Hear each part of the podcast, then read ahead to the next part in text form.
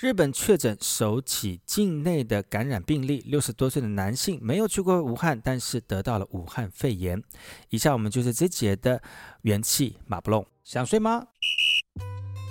就来听听把佑的元气马不隆，提供最新的保健知识、健康运动，还有养生美食，跟着把佑一起元气马不隆。欢迎回到元气马布隆，来跟大家聊聊健康的讯息。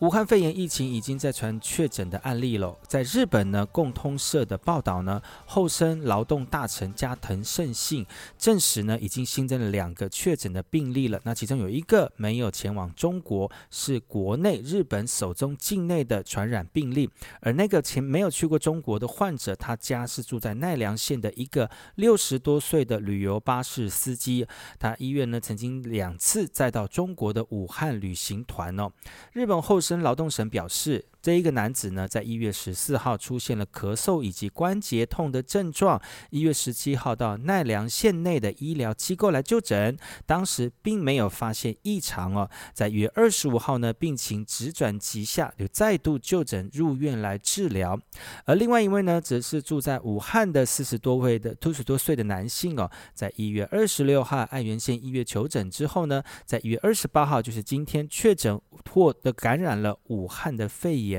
截至目前为止呢，日本已经有六宗的确诊病例了。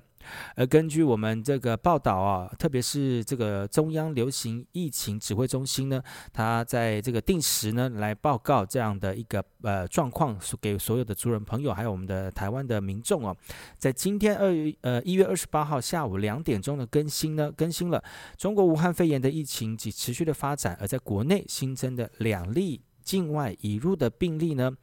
呃，已经呃，因为这样的这个病例的爆发呢，同时就扩大了提升中国，但是不含香港、澳门的旅游疫情的建议，提升到第三级的警告，也呼吁民众们没有必要呢，尽量不要前往中国。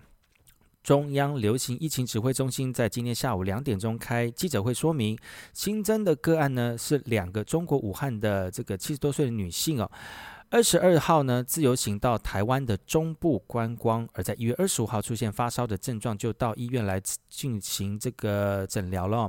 院方随即通报，而且是奉送到这个负压隔离病房。经过检验呢，今日就是一月二十号确诊了，虽然没有肺炎的症状，但是病况非呃稳定哦，呃非常的稳定。而有关这两个。的个案的行踪呢，以及另外一个同行的友人，指挥中心回应哦，医院以及地方的卫生单位已经依循相关的处置流程来进行疫情的调查以及接触者追踪等防治的工作。元气马布隆要提供给大家最新的武汉肺炎的讯息，提供给所有收听的族人朋友们，所以不要错过把又及时的健康讯息喽。我们下次见。